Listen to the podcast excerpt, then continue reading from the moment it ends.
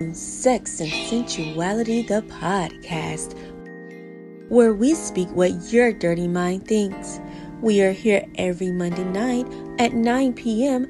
chatting about tantalizing topics I want to show you something. I want to show you something. that most won't dare say aloud. Hello, hello, and welcome to Sex and Sensuality, the podcast. I am your host, Miss Mika Nicole. I have my co hosts, Gigi and Tavi. How are you doing, ladies? Good, doing great. Good, good, good. So I am looking forward to talking about tonight's show. Um, we are talking about sex in religion. And Mm. I know, guys, it's going to be so interesting. Our top discussion points are what role does religion play in sex and sexuality, if any? Should pastors and pastor wives only have sex like one way, like missionary? How freaky is too freaky for a person who's religious? And should certain sexual acts be off limits when you're involved in the church, like in a leadership role? Thought, what are your thoughts on premarital sex and why is cheating so prevalent in the church? So I can't wait to di- dive into it because I know sex and religion is just it's it's been like this, like they just fight each other so much for Mhm. It's a whatever battle. reason. What did you say? I said it's like a battle. Yeah, it's a battle. And I'm like, why do we have to have this battle? We should be, especially if they say the marriage bed is undefiled Right. in the Bible. Yes, it does. so it's like, why do you have to be a prune? You know, when it comes to, did I say that right? I said prune. Is it prune? Mhm, It's prune. Yeah. Why do you have to be that way just because you're a pastor or a pastor's wife or a minister, a deacon?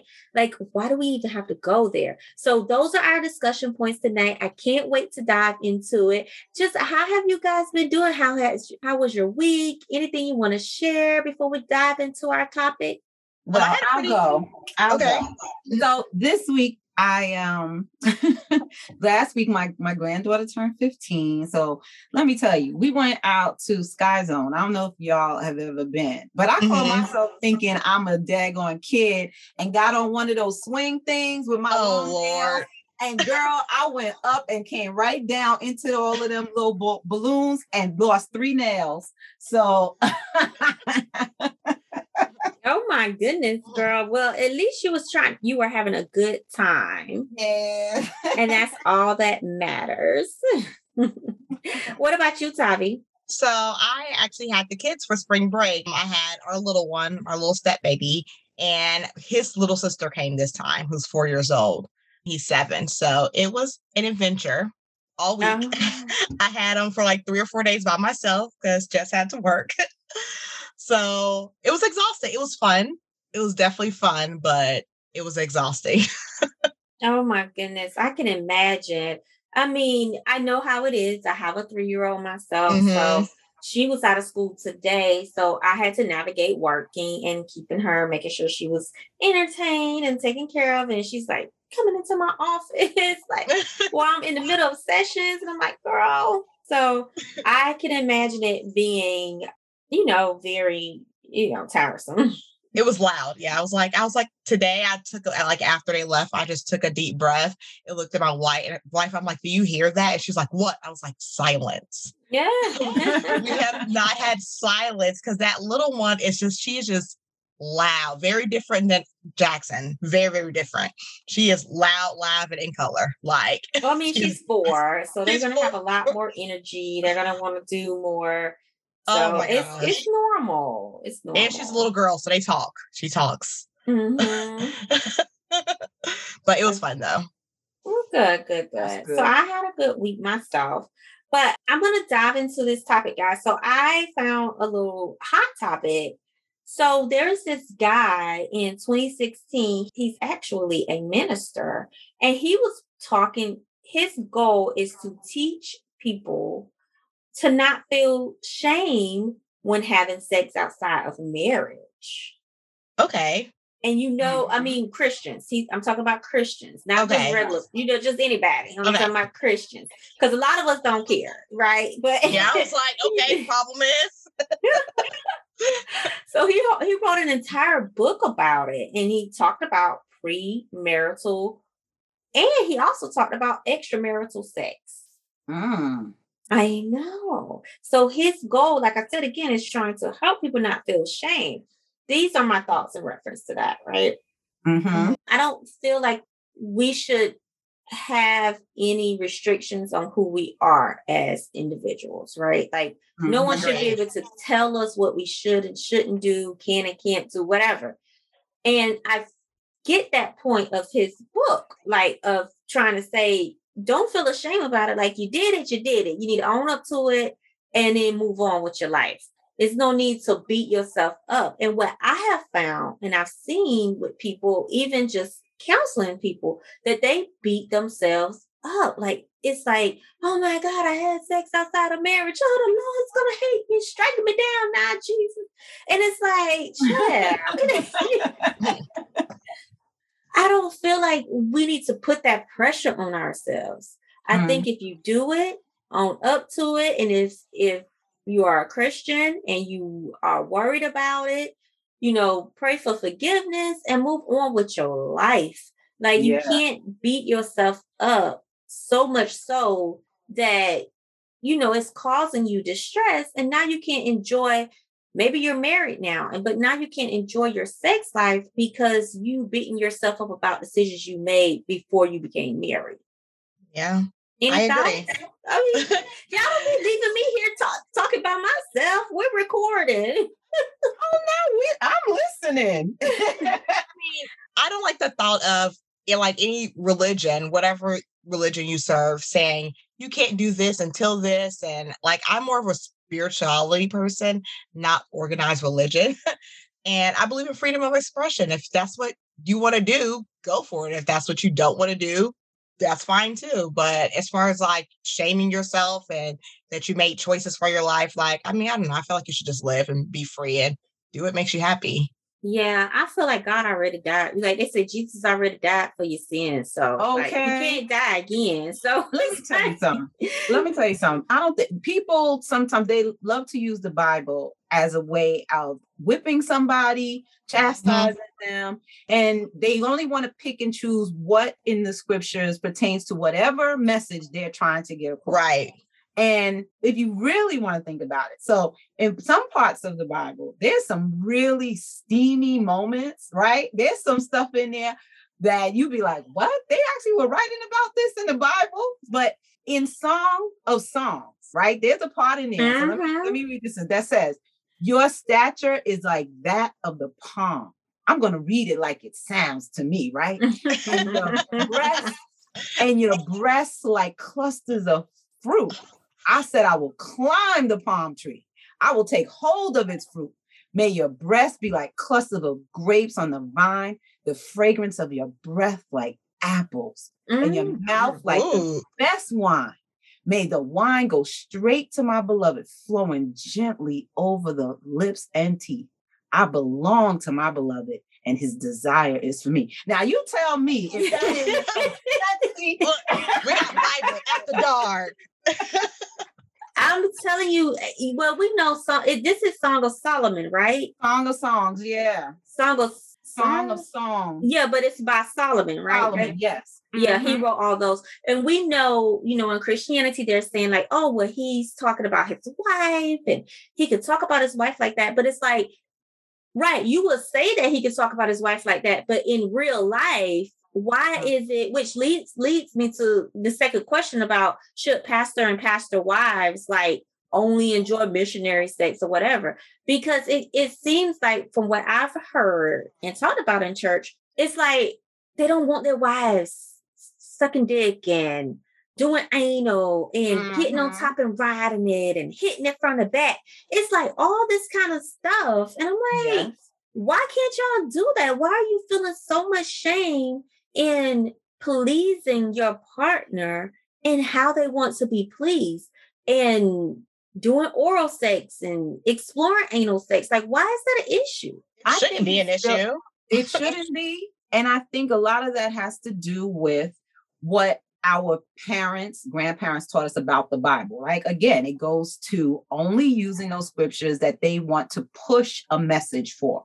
So when you're thinking about the Bible, you're thinking about God, people think, oh my God, he's watching. He's watching me. and if he's sitting here in my room watching me have sex with my wife or my husband, and for some reason, the husbands don't want their wives right? The ones they put the ring on, the one, the first ladies that stand up in church, to imagine mm-hmm. them doing those things of having anal sex and foreplay and giving head. And they don't want any of that, but they have no problem. I'm sorry to say, some of them have no problem having mistress on the side that will be doing the exact same thing. So, our next topic then why is cheating so prevalent in the church?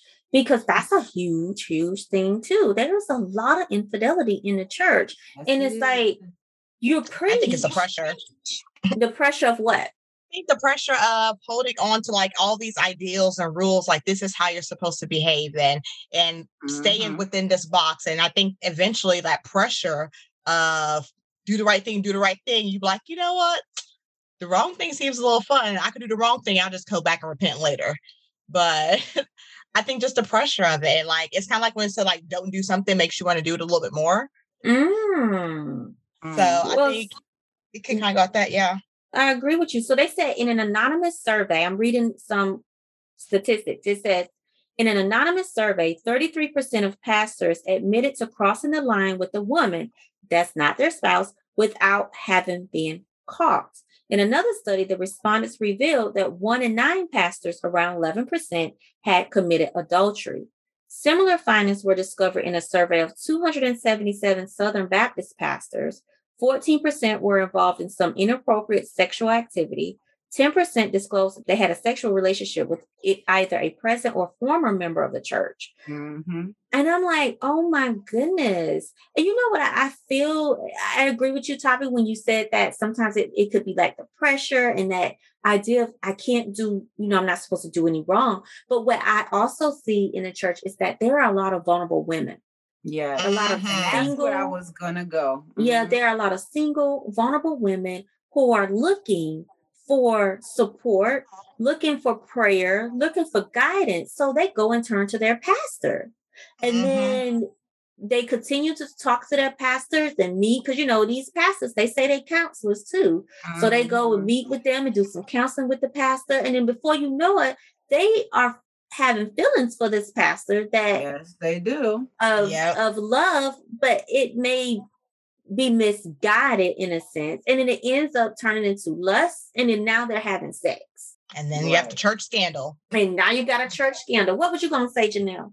I was going to tell you, okay, so a couple of things with that. I definitely piggyback off of what you said, you know, because they say in the church is a hospital, right? You're you're there in a church to help relieve pain. That's what it's supposed to be there. You're going there, you're confiding in your pastor, your ministers, your reverends, and what happens is that transition of not understanding them being there for you and the the feelings that you think you have for them and it happens so prominently in the churches within congregation as well as the laity as well as the ministers and higher ups right mm-hmm. some of it has to do with like we spoke about earlier the internal fight that we have with whatever it is sexually that we're wanting to experience and then the things that we have in our mind about spirituality are in such a big conflict mm-hmm. that you don't think that you can be again we talk about this all the time honest with your spouse about whatever it is maybe it's pornography but when you got married you never told her about that right mm-hmm. you did that part of yourself if it was about you experiencing with multiple partners. You know, you got married and you never ex- told them about that. So now those inner demons, as you want to say, inside that you're fighting within yourself, don't go away. They don't, right? We've spoken about that a lot, right, Mika? So mm-hmm. in that, is once you get in the church, you're thinking, okay, I'm gonna give this, I'm gonna lay this at the altar, and it's gonna go away. It, it doesn't work that way. It's just like therapy. You have to work it's first of all, you got to be honest about it and get it out. So if you're not doing that, those things inside are going to still be there, which now you have this weakness.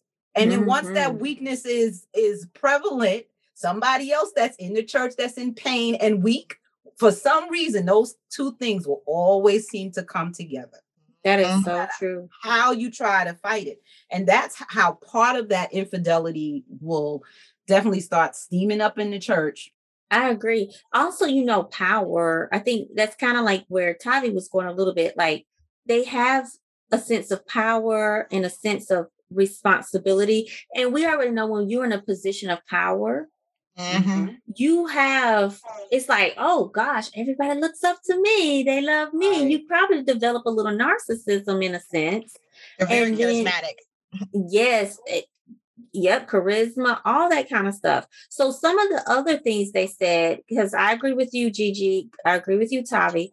I'm just going to read out a few other things is lack of personal adjustment. It says, when someone feels unsuccessful in living up to their calling, sexuality can become a way to compensate. It could be a means to attempt to feel more powerful or to project a powerful self image. So, like if a pastor's struggling with like feeling pain, loneliness, or vulnerability, they may try to deal with these difficult emotions in unhelpful ways, which Mhm. mean they try to overcompensate by, you know, getting with different women in the church because it makes them feel good about themselves. Mhm. Right. Oh Lord. It says also marriage, like if there's marital strain in with for that pastor, of course, we already know that. If you're experiencing issues in your relationship, I don't care you a pastor or not, it's hard for some people to maintain discipline and loyalty. And they go out and try to compensate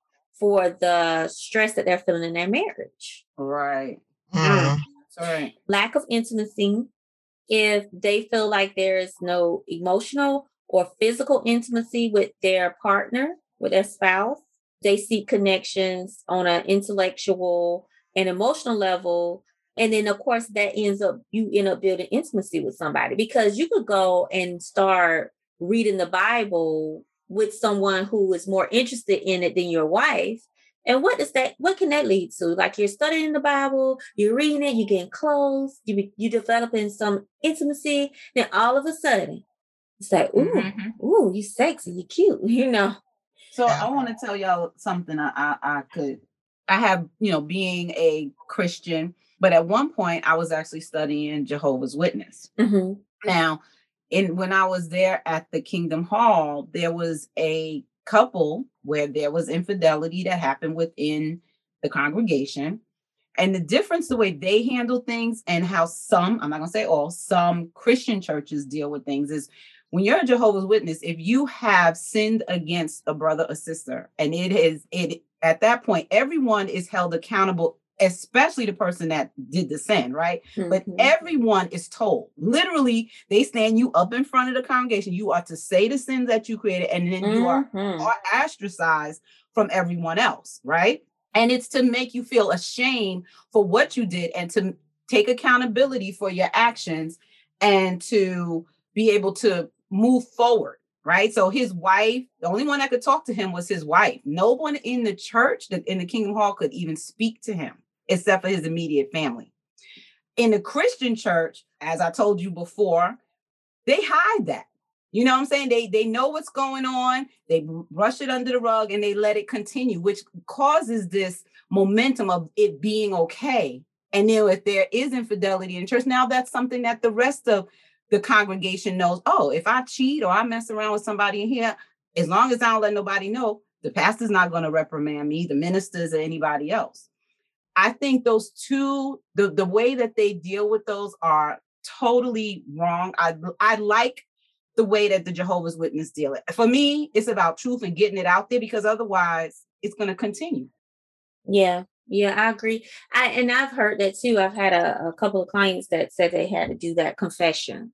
You know, when they've done something wrong in the Jehovah Witness um, church, I don't, Yeah. mosque.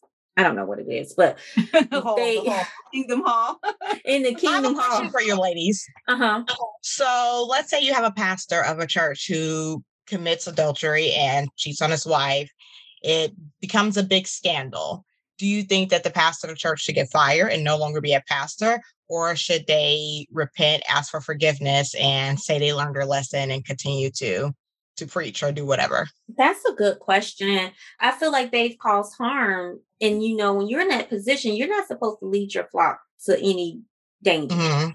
That's what they say. So I'm not going to say that they need to be fired forever. You know, maybe they need to sit down maybe for a year or two until they have regained their what spiritual wings. I don't know. like they like you see it's like a tangible change Right. In them Yeah. and then they could talk about putting them back in the pulpit at that Mm. Yeah. church because Right. everyone sins you know if we're going to talk about the Mhm. bible and stuff everyone makes mistakes no one is perfect and that is our pastor too i just think that we hold our pastors at a very high Higher. high standard regard, yeah. And so the punishment has to be high, you know, Mhm. because Mhm. of that. I, but I don't think it needs to be like, oh, you can never preach in this church or town again, sir, because you're a cheater. No, Yeah. it's you know what he can redeem himself, you know, and he Right. can and maybe sit down for a year or two, and maybe the assistant pastor or you know one of the up and coming ministers can Mhm. lead the church while he gets himself together, you know, and Right. reacclimate to religion. Exactly. Right, goes to, right. like I said, taking accountability because he has to not just take ownership for his actions, but he has to show the church that once you do something, you have to repent for it, and everyone needs to see what it was and watch the change in you. Because that's, That's the whole point. When you're reading the Bible, you're supposed to be seeing not just an inward change, but an outward change. And Mhm. like you said, we're not perfect. No one is, right? So, yes, he can make that mistake, but what are you doing once you've made it for everyone else on the outside to see the change that you have made? Right, right. I agree. Yeah. I Yeah, agree. That's I agree. good. What are y'all thoughts on premarital sex? Because we really didn't get into that. We talked about it with the guy saying that you know you shouldn't feel ashamed if you have premarital sex. Uh, You know, me, I, I have felt, you know, I, I've I was in the church and for a little while, really, really hard, and I felt a lot of shame surrounding my sexuality. Mm-hmm. And okay, I started in the church. I really wasn't like into women as much, but I was kind of into women, you know. And then when I started getting deeper into the church, I started listening to a lot of the stuff they started talking about. And I'm like, oh my God, like you don't make anyone feel welcome, right? At Mhm. all. I don't, I don't kind of change subjects, but I'll say this real quick, then I go back to premarital sex. So I'm like, you're not making anyone feel welcome. You're making them feel like they should feel shame for themselves and who they are and what they've done in their past. And and if in your past you've had premarital sex, you shouldn't feel shame for that. You should feel like, oh, I'm coming into this church to be redeemed. And now I can work and do something right in life, you know, quote unquote, if that's what the church message is about. I don't know if y'all get what I'm saying. I kind of went all over the place there. No, I get. I, I- was going on, I was going on a journey with you. I definitely get what you're saying because that's one of the biggest things where Archbishop Bean, you know, rest in peace, he just passed last year, spoke about. And the reason he started Unity, the movement was based on love is love, right? God already knew who you were before you took your first breath. So at the end of the day, we're just catching up to who he already knew we were going to be. You Mhm. understand? Mhm. So he loves me and you regardless. The Bible and the people that teach it, like again, use it to condemn. But Mhm. God loves us anyway. And you know, you know, when you want to have people sit up here and they talk about religion and you know homosexuality, they always want to start saying, "Oh, Adam and Eve and Adam and Steve and all of these other things." But there are plenty of references in the Bible about same sex. Mm. And you know what I also think about? I think that people have to understand too, when the world was created, if, if we're going to talk about like Genesis and the world being Mhm. created, you needed a man and a woman to populate the earth. The earth, So it was okay. like, how else would you go populate the earth? exactly. Exactly. So of course, I don't, you know, they're not mentioning in that time in, in Genesis, you know, say well in that part of Genesis, same sex relationships because there was a different purpose Mhm. Mhm. That's at right. that Just- time. Just Yeah. like you had all of them sleeping with each other, right? The sisters, the brothers, the cut because they had to populate the earth, yeah. right? They were Okay. populating the earth. They were creating do like I mean, we all we all related. We exactly. if y'all gonna say that we came from Adam and Eve, but then that That's means we all sisters, brothers, cousins, aunts, uncles, That's whatever. it. We everything to all of all everyone. You know, it is what it is. But Uh-huh. okay, so back to premarital sex, real quick. And then I want us to do an entire topic on later on on religion and Homosexuality. homosexual. Well, I, Mhm. I'm I'm not gonna call it homosexuality. I'm gonna call it same sex loving. You know, Okay. I want us to do a topic on that because I think that is such a deep topic. Like we cannot do that in in the mix of just this episode. It has to be its own separate topic because Mhm. so many people have been hurt, you know, by this, by religion, Right. because of who they are as a lesbian or gay male. Mhm. Mhm. And Yeah. so we have to have that conversation. And but premarital sex, I, in my opinion, I don't, I I feel like if you're going to have premarital sex, you know me, I'm sex positive. I'm like, okay, just make sure you're protecting yourself. But I feel like it's really hard to have to get married to someone that you don't know if you're sexually compatible with them. Mhm. That'll be a deal breaker for me. I need to know these things. I need to know what's happening before I lock it down. Yeah, I, I want to know what's going on because if you're not sexually compatible, we know sex and finances. Those are some of the top reasons people divorce. Yes. Yeah. That's it. So it's I feel like it's important to have premarital sex, but it may need to be, you know, if we're gonna, if you're a religious type of person, of course, do what you feel your religion dictates for you to do. But I'm saying if you I, I just feel like if you know that you're in a serious relationship, you know what's going, you know that you are heading towards marriage. I don't find it to be an issue. I mean, that's my personal opinion. Right. I don't think you're going to hell for that. Yeah, I, I don't. I, I agree with you a a hundred percent. Just make sure you're having sex with the right person. I, I feel like that's more important than like if you're married or not or relationship. Just like make sure it's the right person and you're being safe. Mhm. That's it. Make sure it's the right person. You're being safe. So I think that was pretty much it for now on this episode. We have so much more that we could talk about. That's the truth. um when it comes to this. So we're gonna have this topic again. We're gonna do a part two to this later on, maybe in May. We'll do a second half of this episode because I really think it's important. Religion plays such a big role in who we are, regardless of if even if we don't practice religion, you know, or Right. practice Christianity.